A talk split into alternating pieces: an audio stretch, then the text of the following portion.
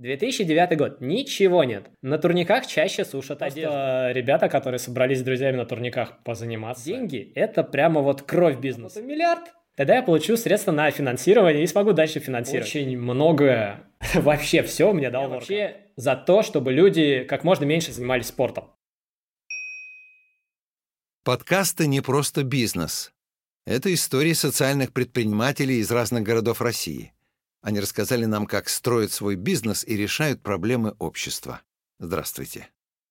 Люди относятся по-разному к физической подготовке. Кто-то посвящает этому все время, а кто-то, ну, как обычно, предпринимает попытку привести себя в форму с понедельника. Главное — качать личные качества, считает Антон Кучумов, основатель воркаут-движения в России. О том, как бизнес-составляющая проекта развивает спортивную субкультуру — Говорим сегодня с Антоном. Антон, здравствуйте. Давайте начнем с того, что расскажем нашим слушателям, что же такое воркаут. Стрит-воркаут – это субкультура. То есть субкультура, которая продвигает что? Она продвигает, во-первых, тренировки на уличных спортивных площадках как доступную альтернативу традиционному фитнесу. Во-вторых, стремление к разностороннему развитию, чтобы ты не был тупым спортсменом. И в-третьих, это социальная активность. То есть ты должен быть полезным для общества, двигать человечество вперед. А как началось ваше знакомство с уличным спортом? Нужно понимать, что э, школу-то я заканчивал, увлекаясь э, тем, что сейчас называется киберспорт. Поэтому я как бы думал, что я не хочу вот целыми днями сидеть за компьютером. Поэтому пойду-ка я на менеджера, там с людьми общаться надо будет, думал я. Вот, и поэтому пошел в высшую школу экономики, но э, за плечами имел такой вот игровой серьезный бэкграунд в плане компьютерных игр. Когда в середине второго курса где-то я решил, что надо со всем этим завязывать и начать приводить себя в форму какую-то физическую, ну там хотя бы подтягиваться, я не знаю, начать, то мой, мой уровень физической подготовки был достаточно слабый. А в школе-то я на физкультуру не ходил, потому что был освобожден. Чтобы мы вот понимали, с чего мне предстояло начать все это дело я был далек и от спорта, и от людей был особо далек, то есть я не общался особо вживую с людьми, только в интернете. Сложно в это поверить, да, но тем не менее, да, было, было тяжело общаться с людьми. И где-то в середине второго курса что-то в голове там щелкнуло, я решил, что надо бы что-то менять в жизни, надо привести себя в форму, начать там заниматься спортом, понятия не имея, как это делать. И в интернете я наткнулся на ролик, там две с половиной минуты длится, где черные парни делают всякие разные подтягивания, отжимания на улицах Нью-Йорка, на автобусных остановках, там тягают мусорные баки, еще что-то. А, и при этом еще они отлично выглядят и как бы говорят, что типа многие парни, которые занимаются на улице, у них тела как у фитнес-тренеров и знания как у фитнес-тренеров. И прихожу потом на следующий день вечером домой с учебы, и у меня ВКонтакте сообщение новое. Нужно понимать, что тогда интернет был совсем другим. Это сейчас ты там вобьешь в Гугле, в Ютубе, там что хочешь, найдешь. Тогда тебе приходилось часами искать какую-то информацию по теме, особенно если эта тема никому не известна. А тогда не было никакого ни воркаута, ничего подобного, поэтому ты просто там что-нибудь, там, турники, тренировки, черные, Америка, и пытаешься что-то найти, и поэтому я создал группу, куда выкладывал уже это все структурировано. А свою первую тренировку вы помните? Мне написал парень, увидели они мою группу, они сами незадолго до этого создали свою группу и предложили встретиться, потому что раз нам это интересно, и им, и мне, то можно встретиться, пообщаться в Москве. Зима, конец зимы, и поэтому встреча была в метро. Сейчас это кажется невероятным, но раньше можно было спокойно собираться народом, тренироваться в метро, бегать по эскалаторам, отжиматься на станциях, делать всякие приседания. Тренировались вместе, поняли, что мы как-то на одной волне, надо это дело развивать. За плечами еще надо понимать э, паркур, они несколько лет уже занимались паркуром, они в хорошей физической форме, и я такой из-за компа вышел с клавиатурой в портфеле и такой, ну типа давайте. И никто ж тогда не знал, что делать. То есть, если сейчас есть прям четкие руководства, и я сделал такое четкое руководство на 100 дней для людей, по которым вот бери и делай, и получай отличный результат, тогда ничего не было и половина информации была мусором, еще там треть противоречивая, то какие-то крупицы в интернете надо было находить. Каждую неделю мы выбирали новую площадку, выкладывали отчеты о своих тренировках, какие-нибудь фотки, делали посты, наполняли группу. А люди как реагировали, когда видели вас на тренировке? О нашей группе начали узнавать люди, потому что такое сарафанное радио в эпоху пустого информационного пространства И к нам начали прибавляться люди и в группу, и начали приходить люди на тренировки. Соответственно, когда мы начинали вот втроем, потом нас 10-15, к концу сезона нас уже человек по 50 собирался на каждую тренировку, и каждый раз мы выбирали новую локацию, чтобы было интересно. Как вы считаете, с чем связан рост популярности воркаута, и стали ли люди выбирать спорт? 2009 год. Ничего нет. На турниках чаще сушат одежду. Чем? С школьных площадок нас прогоняют, угрожая нам милицией, просто потому что никто не может понять, что 20 молодых ребят собрались на площадке просто чтобы потренироваться. То есть нужно понимать, что мы начинали с вот этого, с полузаброшенных, полуразвалившихся советских площадок на окраине города, и нас еще гоняют, угрожая милицией. Если говорить объективно, нам просто очень повезло. И это была как, просто как часть субкультуры, и на фоне того, что никто ничего подобного не предлагал, и это было абсолютно бесплатно, то, что мы делали, и плюс э, мы сами своим примером показывали, то есть мы молодые ребята, там, учащиеся в университетах, ведущие здоровый образ жизни и интересный образ жизни. То есть э, мы как бы служили сами такой рекламой для этого движения. Многие сейчас даже не верят в то, что стрит-воркаут был создан в России, что мы все это сами придумали, что площадки появились по всей стране благодаря нам и так далее, и так далее. Как так вышло, что именно вы стали идейным вдохновителем и взяли на себя развитие воркаута? Мы оказались а, просто в нужное время, в нужном месте и воспользовались этим. То есть мы не пытались как бы строить какой-то проект, завязанный чисто на нас. У нас изначально была идея показать людям альтернативу, что им не нужен фитнес-клуб, им не нужно покупать какие-то там тренажеры, оборудование, спортивное питание. Достаточно просто выйти во двор, начать заниматься, и ты получишь отличный результат. В начале у воркаута было три человека, которые его придумали, и благодаря которым он становился – вот. И мы, собственно, втроем и проводили все эти мероприятия, сборы развивали. Но у нас не было цели использовать как-то воркаут для собственного продвижения. Поэтому мы как бы есть и есть, мы организаторы, но на первый план мы всегда ставили стрит-воркаут, движение, идея о том, что все на площадке равны и, соответственно, как-то себя не выставляли на показ. Потом, в какой-то момент, а, когда на воркаут обратили внимание власти и в воркаут начали вливать деньги – Произошло разделение мнений среди вот настроя, и у каждого было свое мнение, как должно быть, как должен развиваться воркаут дальше. То есть я был за то, чтобы воркаут оставался уличной историей, а, без каких-либо правил федерации, ассоциаций, даже без денег. То есть, ну, строят площадки, и хорошо, собственно, больше ничего не нужно, потому что главная привлекательность в том, что ты видишь обычных людей, увлекающихся воркаутом, занимающихся на турниках и получающих результаты. Никого не мотивируют истории там профессиональных гимнастов, которые целую жизнь занимаются этим и поэтому круто выглядят. Никого не мотивирует история там фитнес-тренеров, которые специально сушатся, там сидят на диете, что-то выставляют правильный свет. Нет, мотивирует там сосед по лестничной клетке, который в отличной физической форме, и все, что он делает, это просто регулярно выходит на турники на улицу там каждое утро, и все. У меня так сложились обстоятельства. То есть после раскола стало понятно, что если я не буду двигать воркаут в том направлении, в котором я хотела двигать, то никто и не будет. И помог очень мой опыт в игровой журналистике, и то, что я занимался программированием раньше, и все это помогло запустить а, портал, который объединил воркаутеров по всему СНГ, который вот крупнейший сайт о воркауте в мире сейчас, Workout.su. Но, конечно, огромную роль сыграл сам стрит-воркаут и та история, которую мы рассказываем людям, про то, что э, человек, который приходит на площадку, даже здесь вот просто пришел, начал заниматься, после того, как он получает первые результаты, там становится немножко сильнее, это также прибавляет ему уверенность в себе. То есть это и мне прибавилось. Сейчас, если я посмотрю на себя сейчас и каким я был там 10 лет назад, очень многое, да все, вообще все мне дал воркаут. Интересно, как и когда воркаут трансформировался в социальное предпринимательство? Воркаут э, строится на идее, что тебе не надо ничего покупать, информация вся тоже бесплатная, и как бы с предпринимательством здесь проблема. Действительно, если мы хотим попасть на бизнес-аудиторию, выйти там секрет фирмы, Forbes, там еще кто-то, кто потом впоследствии про нас, естественно, написал, э, нам нужна какая-то предпринимательская история. И одновременно с этим э, нам начали писать люди, и мы сами столкнулись с проблемой, что не было перчаток для того, чтобы заниматься на турниках вообще никаких нормальных. То есть нам приходилось покупать велосипедные или футбольные, там что-то как-то адаптировать, но это было не то.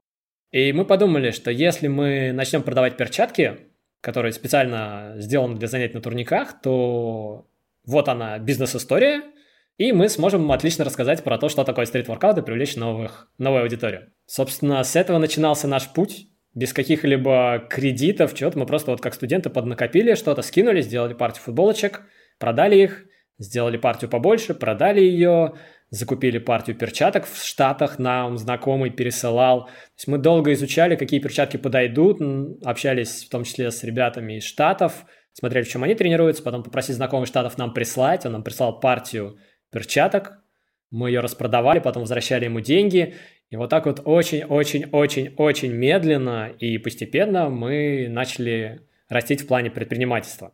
Очень медленно, наверное, расширялся магазин, потому что мы изначально сделали ставку на то, что у нас будет небольшой ассортимент, но это действительно те товары, которые нужны для тренировок, которыми мы сами пользуемся, которые практически все мы даже сами разрабатываем.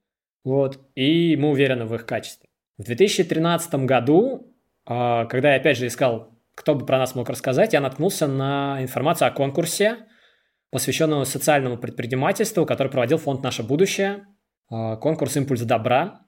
Я подумал, что вот оно, у нас есть предпринимательство, про социальную составляющую нашей истории там вообще говорить нечего, такого уровня проектов еще поискать, и подал заявку на этот конкурс, там заполнять пришлось довольно большую анкету в этом плане, подал заявку и все, и стал ждать, ждать. Спустя какое-то время мне позвонили из фонда с уточняющими вопросами, потому что в тот же самый год так совпало, что на этот же премию подали заявку наши знакомые э, из компании, которая занимается установкой спортивных площадок. Все лучшие в Москве спортивные площадки, они установлены одной компанией, с которой вместе мы начинали, мы консультировали их по конструкциям, по тому, какого все должно быть размера, как все должно быть объединяться и так далее, а они занимались именно вот производством, продажей, установкой и так далее. И во всех парках крупных это именно их площадки стоят. То есть у нас такое разделение было, что они строят площадки, а мы наполняем эти площадки людьми. Общались с нами, потом пообщались с ними, они мне рассказали – и затем нас уже позвали на церемонию награждения, и мы стали лауреатами премии «Импульс добра» 2013 года в номинации «Лучший молодежный социальный проект», потому что нам там было 20 с чем-то, поэтому мы там были самыми, самыми молодыми с такими социальными проектами. А, премия, собственно, денежная пошла на разработку первой версии приложения «Сотки», так что эта история прям помогла нам потому что, ну, когда у тебя маленький-маленький магазинчик, который сводит концы с концами, у него нет возможности выделить э, какие-то более-менее серьезные средства на инновационные всякие вещи, которые не приносят денег. В общем, то есть ты понимаешь, что ты вот выпустишь сотку, потратишь деньги, а денег она не принесет и не планирует принести. Тут вот деньги с премией как раз ушли на разработку, и сейчас этим приложением пользуются десятки, сотни тысяч людей по всему миру, это здорово. Мы являемся одним из таких ярких примеров проектов, которые с одной стороны, несут э, огромную социальную миссию, нагрузку, реализуют социальную задачу, и с другой стороны, при этом коммерчески успешны, что редкость довольно большая среди социальных предприятий, э, причем коммерчески хорошо успешны. А что значит для вас быть социальным предпринимателем? Ну, тогда, когда я начинал, не было даже понятия, да, как такового сформулировано социальный предприниматель, социальное предпринимательство, и я в том числе также участвовал во всех этих обсуждениях, связанных с формулированием того, что, что такое, кто такой социальный предприниматель. У меня есть свое представление о том, что это за человек, чем он отличается от обычного предпринимателя. А, обычный предприниматель, он что-то делает, чтобы заработать деньги, а социальный предприниматель, он зарабатывает деньги, чтобы что-то сделать. То есть здесь вот идет обратная логика, и она также диктует те поступки, те решения, которые ты будешь принимать или не будешь принимать в сравнении с обычным предпринимателем, потому что деньги для тебя всего лишь средство, а не конечная цель, и у тебя задача изменить э, что-то в мире, сделать его как-то более соответствующим твоим представлениям. И у нас нетипичная, вот в воркауте нетипичная история, связана с социальным предприятием, и многие даже считают, что мы не решаем никакой социальной проблемы, потому что Фактически, ну, мы делаем обычных людей чуть более здоровыми. И как бы можно посмотреть так. Проблема в том, что мы решаем проблему, которая бы возникла лет там через 10, через 20, через 30. То есть, если брать, допустим, груп, грустную статистику, что каждую минуту от э, диабета или от болезней, связанных с повышенным уровнем сахара в крови, умирает 5 человек. То есть вот у нас сейчас идет запись уже 13 минут, соответственно, 65 человек умерло. И это неплохие люди, и эти люди даже были здоровы не так давно, просто они не знали, что они делают со своим телом и что им нужно делать.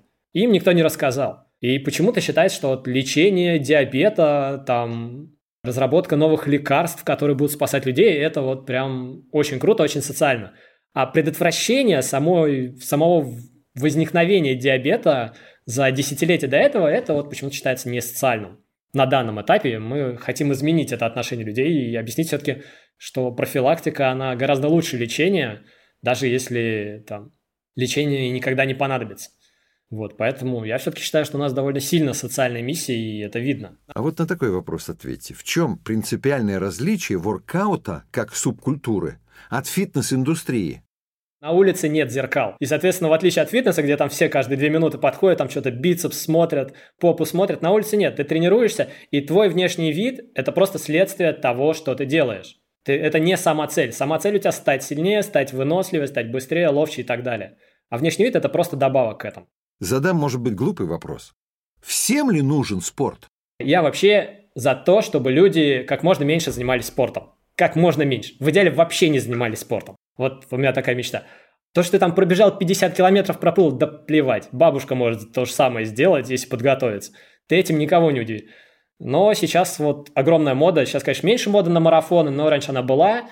И ну, мы как э, воркаут, как субкультура этого не понимаем. То есть это не то, чем можно хвалиться. И поэтому спортивные результаты ребят, ты как бы... Единственное, с кем ты соревнуешься, ты сам. Сегодня ты лучше, чем вчера стал, здорово. Завтра еще лучше, прекрасно. Но если ты хочешь действительно чем-то похвалиться, то сделай что-то стоящее для других людей, для того, чтобы сделать мир лучше. Какие принципы являются фундаментом для воркаута? Воркаут базируется на трех китах.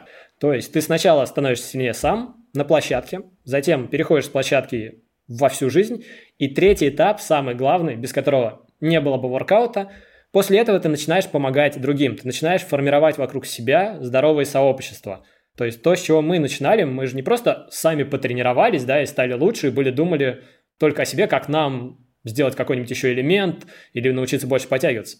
Нет, мы сразу начали думать, как нам привлечь больше людей во все это дело, как нам позвать друзей, чтобы им тоже стало интересно, чтобы они рассказали своим друзьям и так далее по цепочке, как можно больше людей узнало о воркауте и начали заниматься на турниках.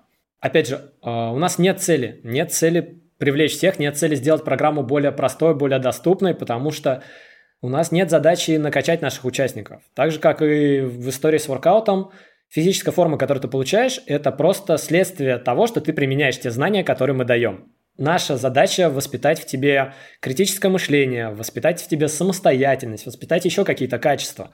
Сколько сейчас человек является частью воркаута? Посчитать, сколько человек увлекается воркаутом, занимается на турниках, это нереально, в принципе, невозможно. Когда-то мы там делали оценки, то сейчас я просто считаю, сколько людей участвует в сотке, смотрю за их географией, за их э, профилем, потому что вот здесь это конкретные цифры.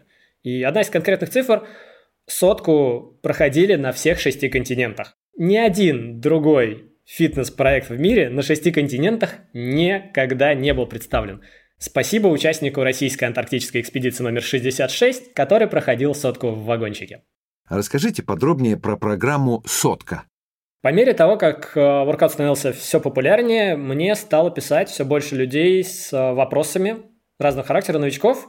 И я обратил внимание, что вопросы это зачастую повторяющиеся, то есть спрашивают одно и то же, и приходится каждому, поскольку я очень ответственный, я хотел помогать людям, а, приходится каждому отвечать, э, писать одно и то же. Поэтому я подумал, что будет э, гораздо эффективнее, если я один раз напишу где-нибудь, и затем просто людей буду отправлять э, в это место, чтобы они сами прочитали.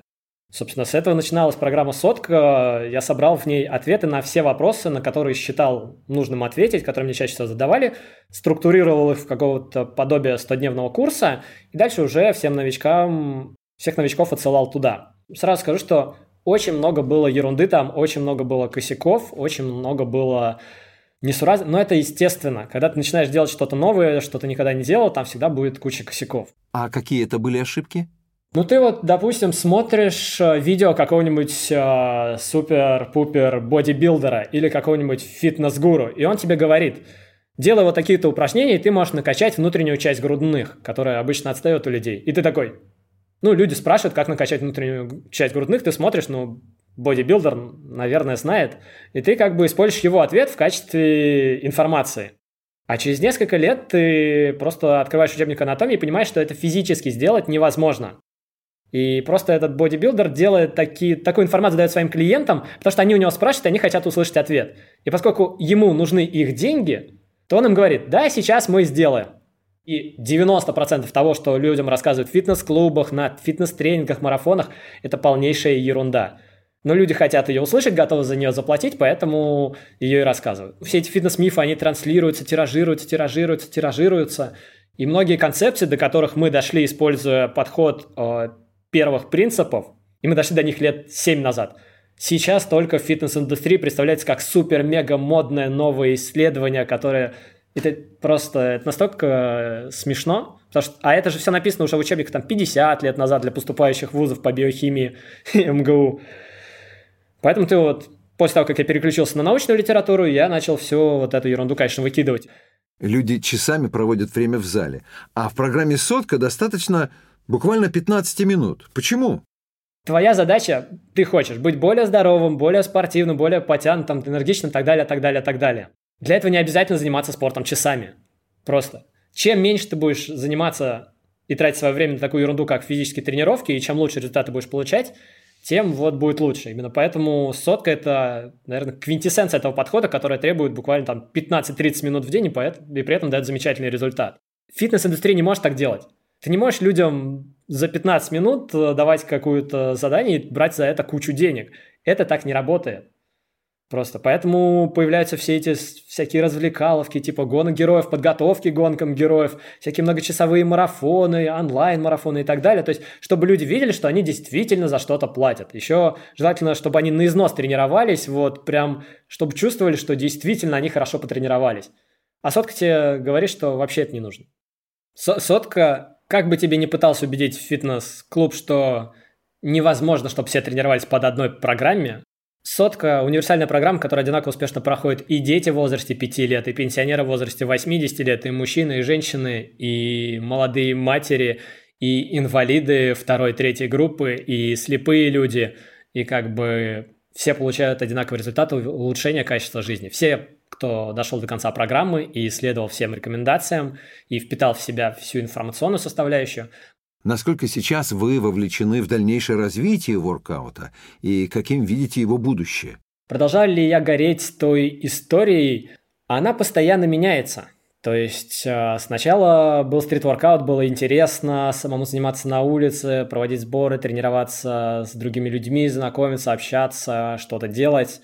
Потом она трансформировалась в идею масштабировать это все дело, чтобы в других городах тоже появлялся стрит-воркаут и так далее.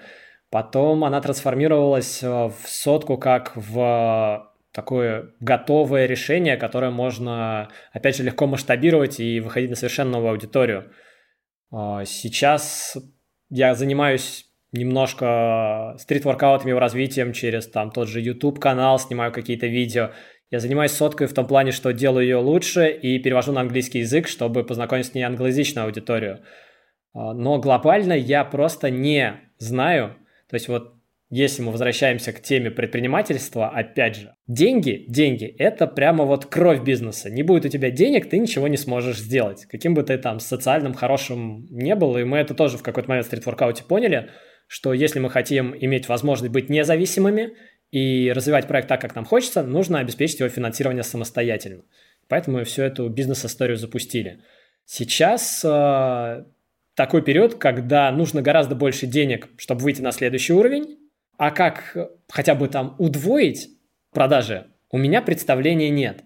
То есть э, вот просто нет и все. Я понимаю, что я как бы я не знаю, что делать. В отличие от какой-нибудь там наемной работы, где тебе дают задание или где ты идешь по проторенному пути, то тут просто вот как бы ступор возникает и как стена. Я пересмотрел кучу документалок про то, как развивались э, как развивался скейтбординг, э, как развивался сноубординг, потому что есть очень много аналогий сильных э, между нашими такими субкультурами. У них, конечно, все равно все уходило в сильно коммерческую часть, и они за, за рубежом развивались, где это делать гораздо легче, чем в России. Но все равно я не представляю, что делать дальше. Поэтому я просто подумал, что надо сейчас что-то делать и параллельно попробовать заработать миллиард. Потому что когда я заработаю миллиард, тогда я получу средства на финансирование и смогу дальше финансировать. То есть я не уверен, что можно с социальным предпринимательством заработать миллиард.